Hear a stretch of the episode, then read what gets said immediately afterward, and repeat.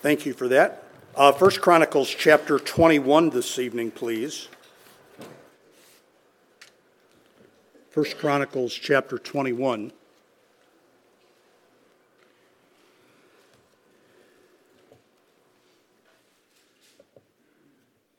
I was just thinking how music impacts us when we were singing that, that last song, a Ron Hamilton song. My introduction to Ron Hamilton music actually came through the uh, school association to which we belong. Years ago, we used to have an annual teachers convention down in Kansas City. They'd have it at a large hotel, and hundreds of people would come and fill a banquet room, and we just usually sang Ron Hamilton songs. And boy, just like that, I was back at the Adam's Mark Hotel.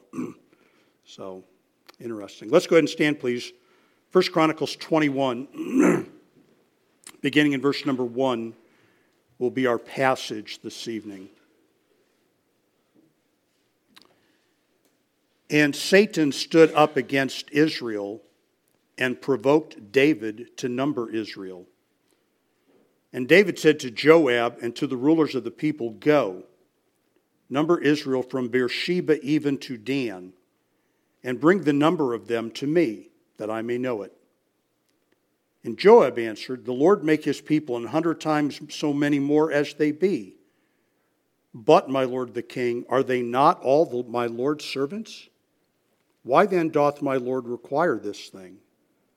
Why will he be a cause of trespass to Israel? Nevertheless, the king's word prevailed against Joab. Wherefore Joab departed, went throughout all Israel, and came to Jerusalem. And Joab gave the sum of the number of the people unto David, and all they of Israel were a hundred, were a thousand, thousand, and an hundred thousand men that drew sword. And Judah was four hundred, threescore, and ten thousand men that drew sword. But Levi and Benjamin counted he not among them, for the king's word was abominable to Joab. And God was displeased with this thing, therefore he smote Israel. And David said unto God, I have sinned greatly, because I have done this thing. But now I beseech thee, do away the iniquity of thy servant, for I have done very foolishly. And the Lord spake unto Gad, David's seer, saying, Go and tell David, saying, Thus saith the Lord, I offer thee three things. Choose thee one of them, that I may do it unto thee. So Gad came to David and said unto him, Thus saith the Lord God, choose thee. Either three years' famine, or three months to be destroyed before thy foes, while that the sword of thine enemies overtaketh thee, or else three days the sword of the Lord, even the pestilence in the land, and the angel of the Lord destroying throughout all the coasts of Israel. Now therefore advise thyself what word I shall bring again to him that sent me. And David said unto Gad, I am in a great strait. Let me fall now into the hand of the Lord. For very great are his mercies, but let me not fall into the hand of man. So the Lord sent pestilence upon Israel, and there fell of Israel 70,000 men. And God sent an angel unto Jerusalem to destroy it.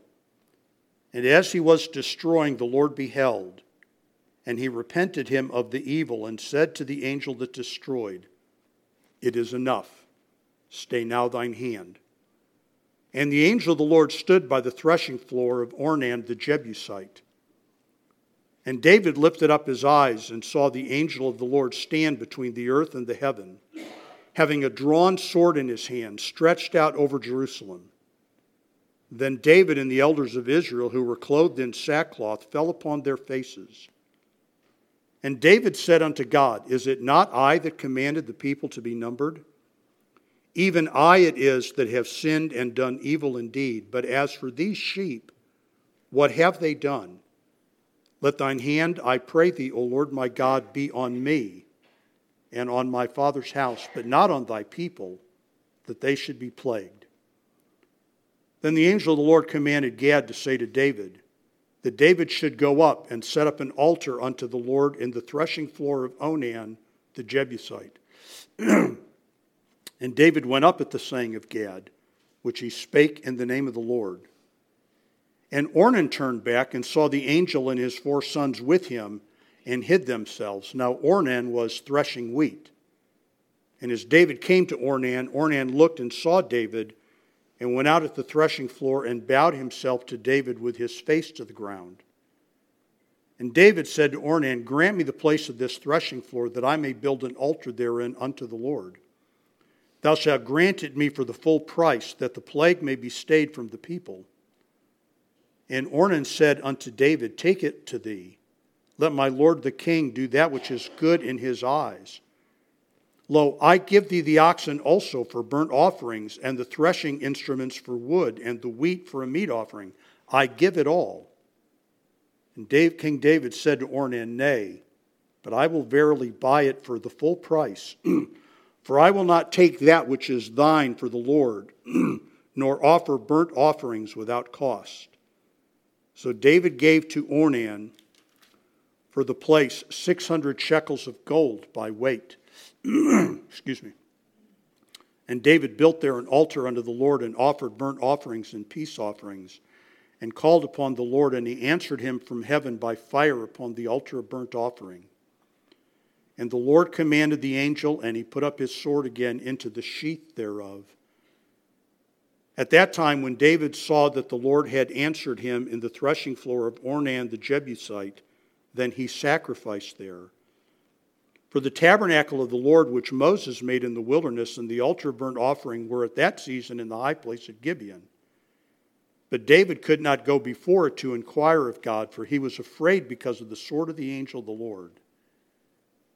Then David said, This is the house of the Lord God, and this is the altar of the burnt offering for Israel. And let's pray.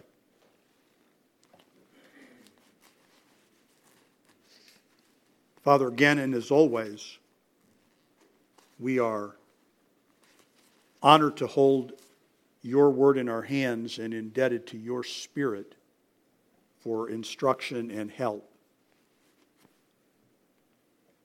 Father, I do not wish to abuse your word before your people. Help us, I pray, to understand the passage tonight to think about it rightly and pray we pray this in Jesus' name. Amen. And you may, of course, be seated.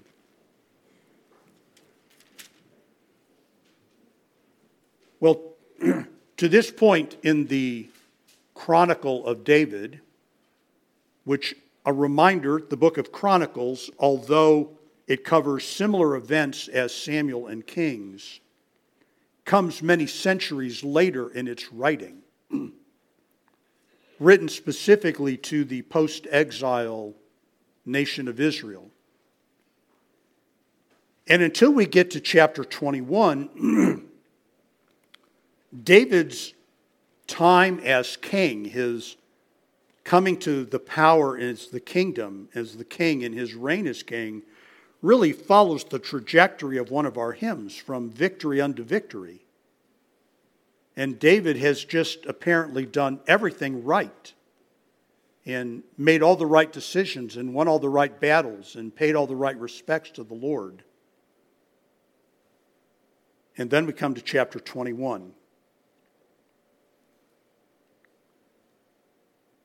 which, if I can illustrate it this way without being irreverent or disrespectful,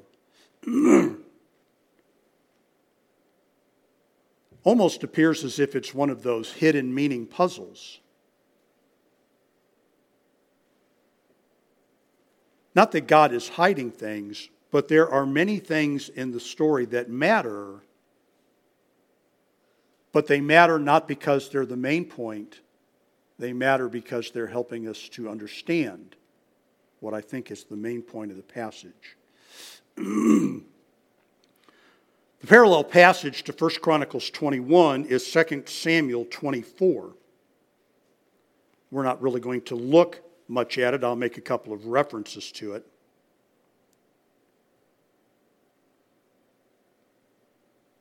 Chronicles ignores all of the ugly parts of David's reign.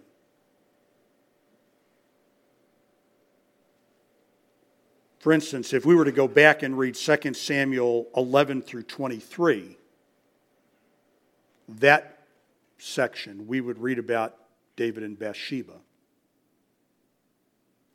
And we would read about the civil war that followed. And we would read about the murder of his son Absalom. We would read about the revolt by some of Saul's relatives against David's reign. We would read about a famine that came upon the land because King Saul, who has been dead for 30 years, broke the word that Joshua gave to the Gibeonites centuries before that fell into David's lap to address. A genuinely ugly period of time. David's reign is looked at in its entirety really a mixed bag of good and bad. But the chronicler passes over all of that. He understands that the reader is smart enough to read and understand where David and Bathsheba fit and all that came from that. But he does not revisit that. It is not essential. He is painting a picture of a, for a restored people, the kingdom that they once had, that God is holding out. We will come to this, that God is holding out in prospect that has yet to come. And yet, this account, what one man has called the senseless census, this account is, is recorded. This black mark is recorded. Now, were we simply approaching the passage academically, were we students sitting in a classroom trying to get to the bottom of things, we would make note of what appear to be some inconsistencies in the telling of the two stories. Chronicles 21:1 begins by telling you that it was Satan. Second Chronicles 24 begins by telling you it was God.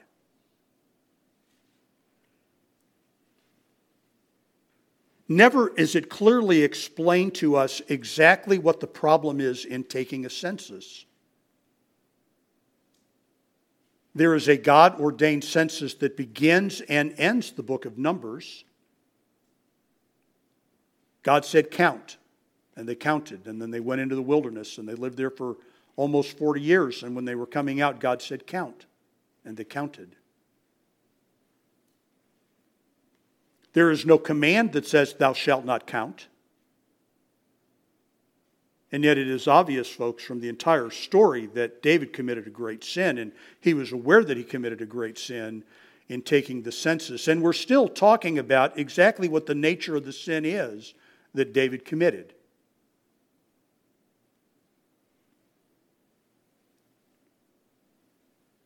Not only that, were we dealing with the passage academically, we would have to note that both Samuel and Chronicles contain two different accounts.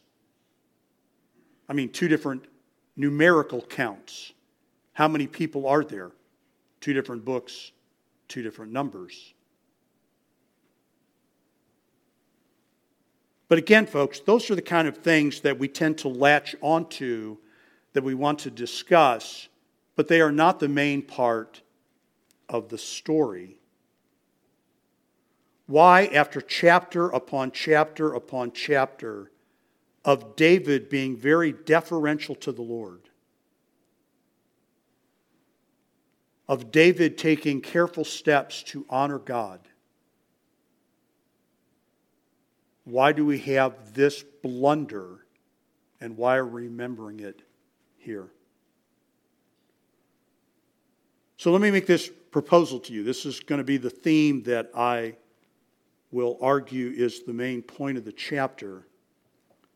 That the main point of the chapter is not the census at all, but the main point of the chapter is God's mercy. And that David's kingdom does not exist because David is the best of the best. And it doesn't even exist because David is an upright and dedicated man, and he is. And it doesn't exist because David is a heroic warrior, and he is. And it doesn't exist because not only is David a heroic warrior, he's a tremendous musician, and he is. The kingdom exists because God is a God of mercy. And at any given time, in any given group of people, in any given assembly of people, if God wanted to go nitpicking, he could no doubt find enough to disqualify anybody. So let's see if there's any validation of my thesis in the passage itself. Verses 1 through 8 make the point that mercy is needed because God is angry. Mercy is needed because God is angry.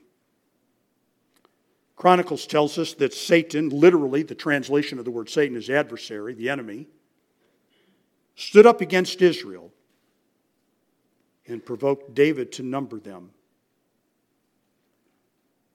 Samuel tells us that it was God who did this.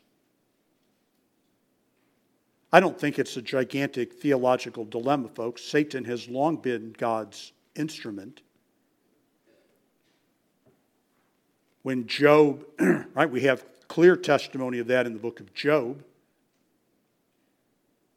that God gave Job rain. And there are instances, folks, maybe a little bit mysterious to us, but there are instances in the Old Testament in particular where God has almost, it appears, consulted with the power of darkness. Who will go down and deceive this prophet? Who will do that, says the Lord. I will do this and I will do this. Okay, you go. So there's no great theological mystery here, folks. No great theological conundrum. No dilemma that we cannot resolve. No obvious contradiction in the scriptures. 2 Samuel 24 1 And again, the anger of the Lord was kindled against Israel. And he moved David against them to say, Go number Israel and Judah. Now, here's the point, folks.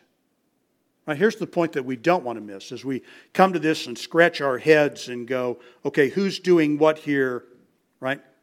We have the information that we need. The anger of the Lord was kindled against Israel. God was angry at the nation. God was angry at the nation. It is one nation. And there is an anger that the Lord has, folks, that precedes the census, right? On the one hand, the census further angers God. But let us not miss that God is angry in, with Israel in the first place. And if we would go, well, why is God angry with Israel? Well, we're not told specifically, but I would take you back to 2 Samuel chapter 11 through 21 to argue that there are plenty of reasons for God to be mad at his people.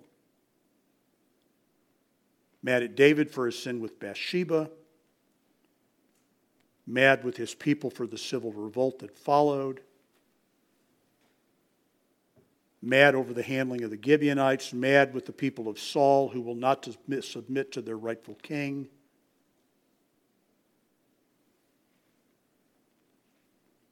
One of the things, folks, we always want to remember about God's anger is that it is not like human anger, it is never emotional and irrational. It is never for no apparent reason. It is never without cause. So the fact that we can't take a string, so to speak, and tie it from the anger of the Lord, the Lord was angry with Israel, and go, and here's why doesn't mean that there is an injustice in his anger. It only means that we don't know all the story. and part of the way to think about this, and I don't think that I'm stretching the point, is to note that the giving, the taking of the census is one of the ways for God's anger to be known by the Israelites. How would they know? And of course, God could act and does act, but in this case, God acts by inciting David to take accounting of the people. So back to 1 Chronicles chapter 21. Mercy is necessary because God is angry. And so David orders the census. And Joab, and if you read through the accounts of Joab, folks, he is far from the most spiritually minded Jew that David interacts with. Joab goes, You know, the king, this is really a bad idea.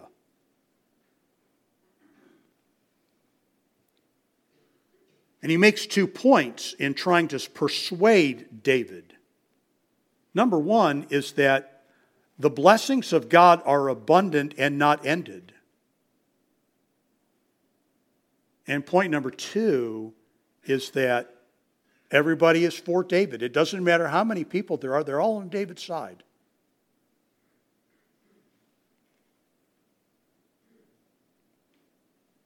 But, Joe, but David will not be dissuaded, and of course, we understand why David will not be dissuaded. And so David insists that the census be taken. And so Joab does, because, folks, on the one hand, this story drips with divine activity. And on the other hand, this story drips with human activity. What do you do when you are ordered to do something you don't want to do? you do it half heartedly. And so Joab takes a half hearted census.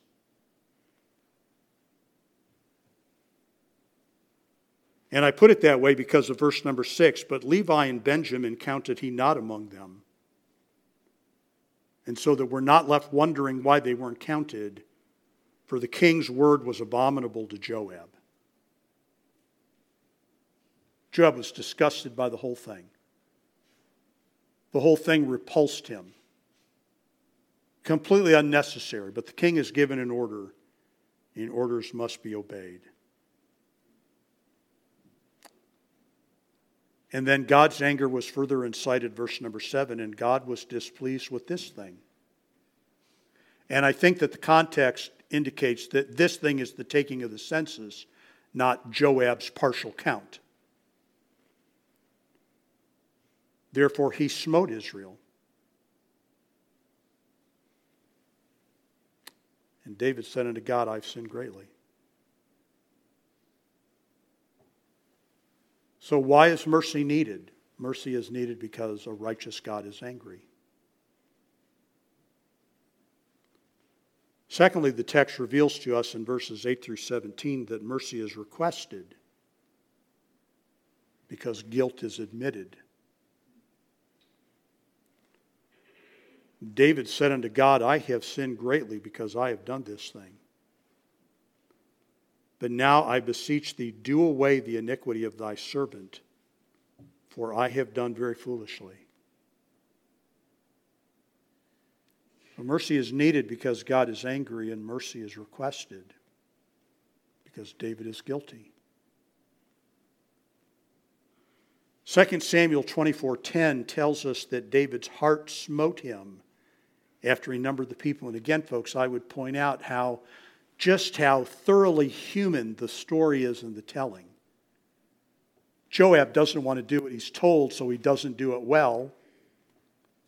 David, in typical human fashion, does what is wrong and then is guilty for doing the wrong, and how easy it is for us to feel guilty and conviction after we've done wrong. Oh, if we could only feel that conviction before we did the wrong. But we don't do that very well, do we? I mean, right? maybe the older we get, the better we get at it. But in general, we're much more inclined to do something and then go, boy, that was terrible. I'm sorry that I did it. Than we are to go, I'm going to be sorry for doing this, so I won't.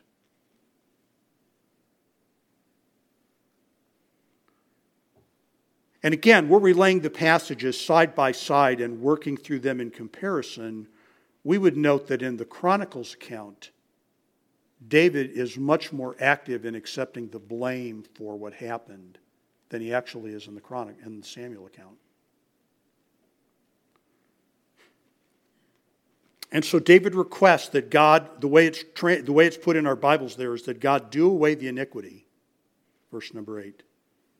Do away the iniquity. And the idea means to pass it through, to get rid of it. It would be a word to, that you would use to describe somebody who's going from one room to another. David wants the sin removed. That's what he's after. Get the sin out of here. Please get the sin out of here.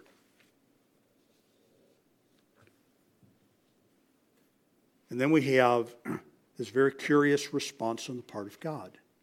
And it is curious, folks. David says, Lord, I, this is a terrible thing that I've done. I've done something really bad. Please deal with my sin. And God said, All right, here, here are your options. Here are your options. Option number one is to have three years of famine. Option number two is to have three months in losing battles against your enemy. For three months, I will withdraw my hand of blessing from your soldiers, and they will suffer. Or three days. Three days directly under my judgment. Take your pick.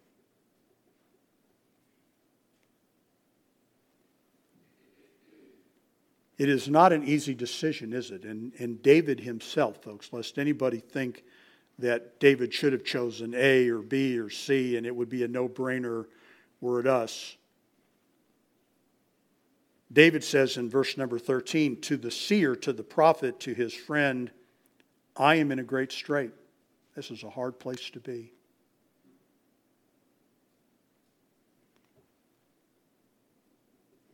Now, what's going on here? and again, let me suggest this to you, and this is not original with me, but I wish it was. Here is an opportunity for us to see David's theology in action.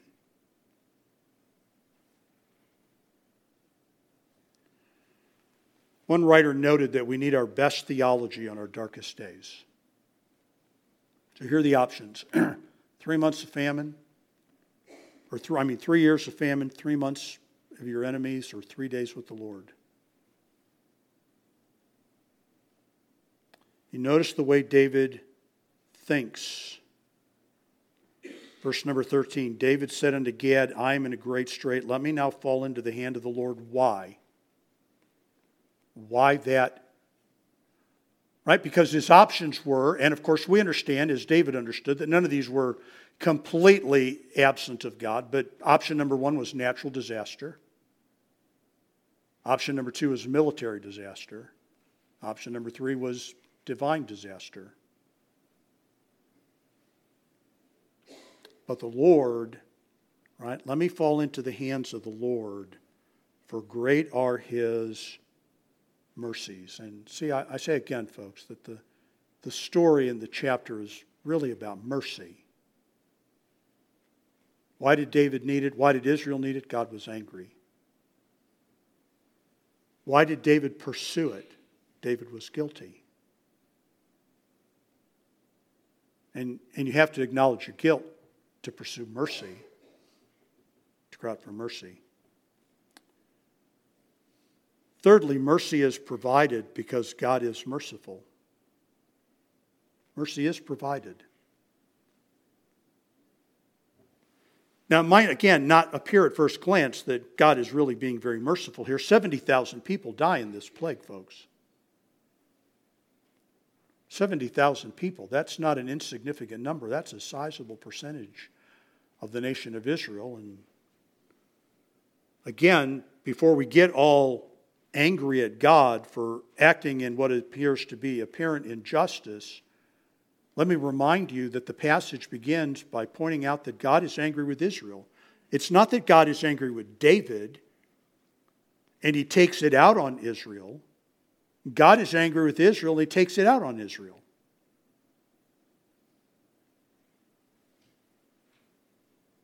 Second Samuel 24 1.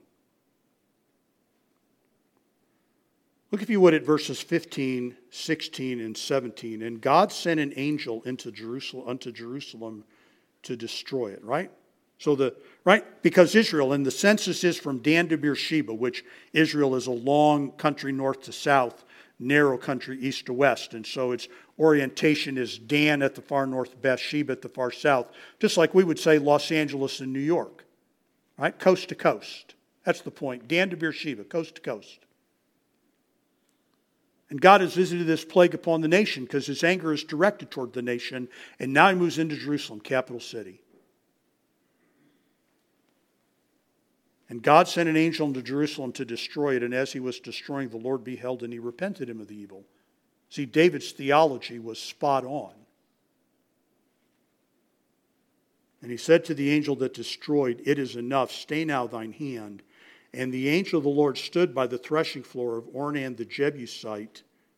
Now, here's where, again, it starts to get really interesting, and the divine element emerges. And David lifted up his eyes and saw the angel of the Lord. He saw him stand between the earth and the heaven, having a drawn sword in his hand stretched out over Jerusalem. And David and the elders of Israel who were clothed in sackcloth fell upon their faces. They saw the angel of the Lord.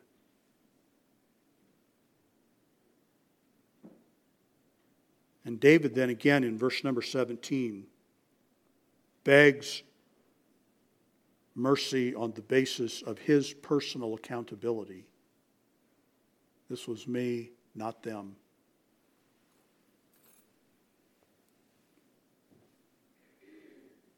And then you get to verse number 18.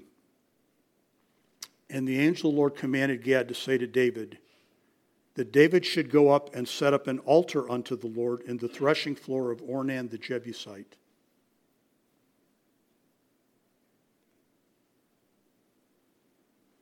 You see, folks, here's the reality, right? This is a First Chronicles 21 takes a single, I think, incident David's taking of the census to magnify a much larger theological principle. The Israelites needed mercy because God was angry. And it was good that they saw their guilt and requested mercy. And when the mercy came, and the mercy does, folks. Notice the way that God deals with it. Go build an altar. Go build an altar. The reality is that in our relationship with God, simple sorrow and repentance are not enough. They're good, but they are not enough. They don't, they don't resolve the far larger issue of our guilt before God and the righteousness of his anger. They just don't. There must be an altar, there must be a sacrifice. Reconciliation comes only through the shedding of blood.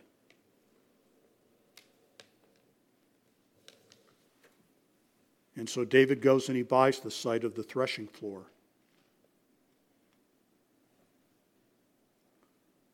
The man is a Jebusite, verse number 18, and the Jebu, Jebus is one of the earliest Bible names for the city of Jerusalem.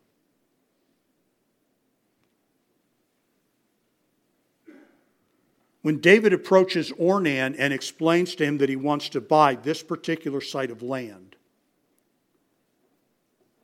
Ornan is reluctant to sell it to the king. I will just give it to you. I will give you the land. I will give you the, I will give you the cattle so that you may have a sacrifice, and the, the wooden yokes that they wear you may have for the firewood. And David says, There will be none of that here. There will be none of that here. I'm not going to make an offering to God out of something that doesn't cost me something. There's a great principle there. Not a you can work your way into salvation principle but should be a willingness to pay a price, a willingness to have one's own skin in the game, so to speak, to be on good ground with the Lord. David is not buying his salvation, but he is going to be a full participant in his worship.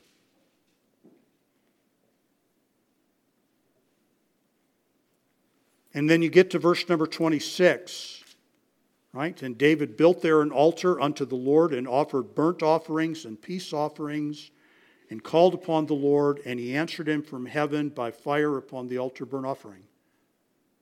Right? So you have, you have all of the ritual of the Mosaic covenant the burnt offering and the peace offering. We have sinned against God. Here are the required sacrifices. God, accept our sacrifices, and you have fire from heaven come down and signal that they are accepted. And then, folks, and then verse number 27. And the Lord commanded the angel, and he put up his sword again into the sheath thereof. Because the angel is standing there with his sword in his hand. Or if you like 21st century imagery, with his gun drawn. And he is simply waiting for the order from his Lord about what to do.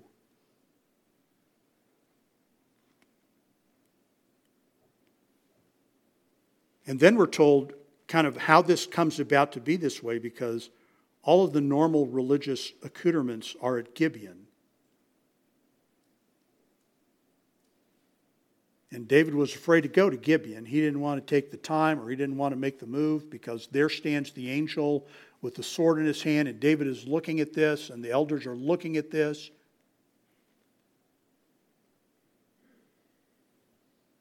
And David then says, verse number one of chapter 22, This is the house of the Lord God. This is where it will be built. This is where this will become the central feature of Israeli worship. This is where the altar will be, right here, Ornan's threshing floor.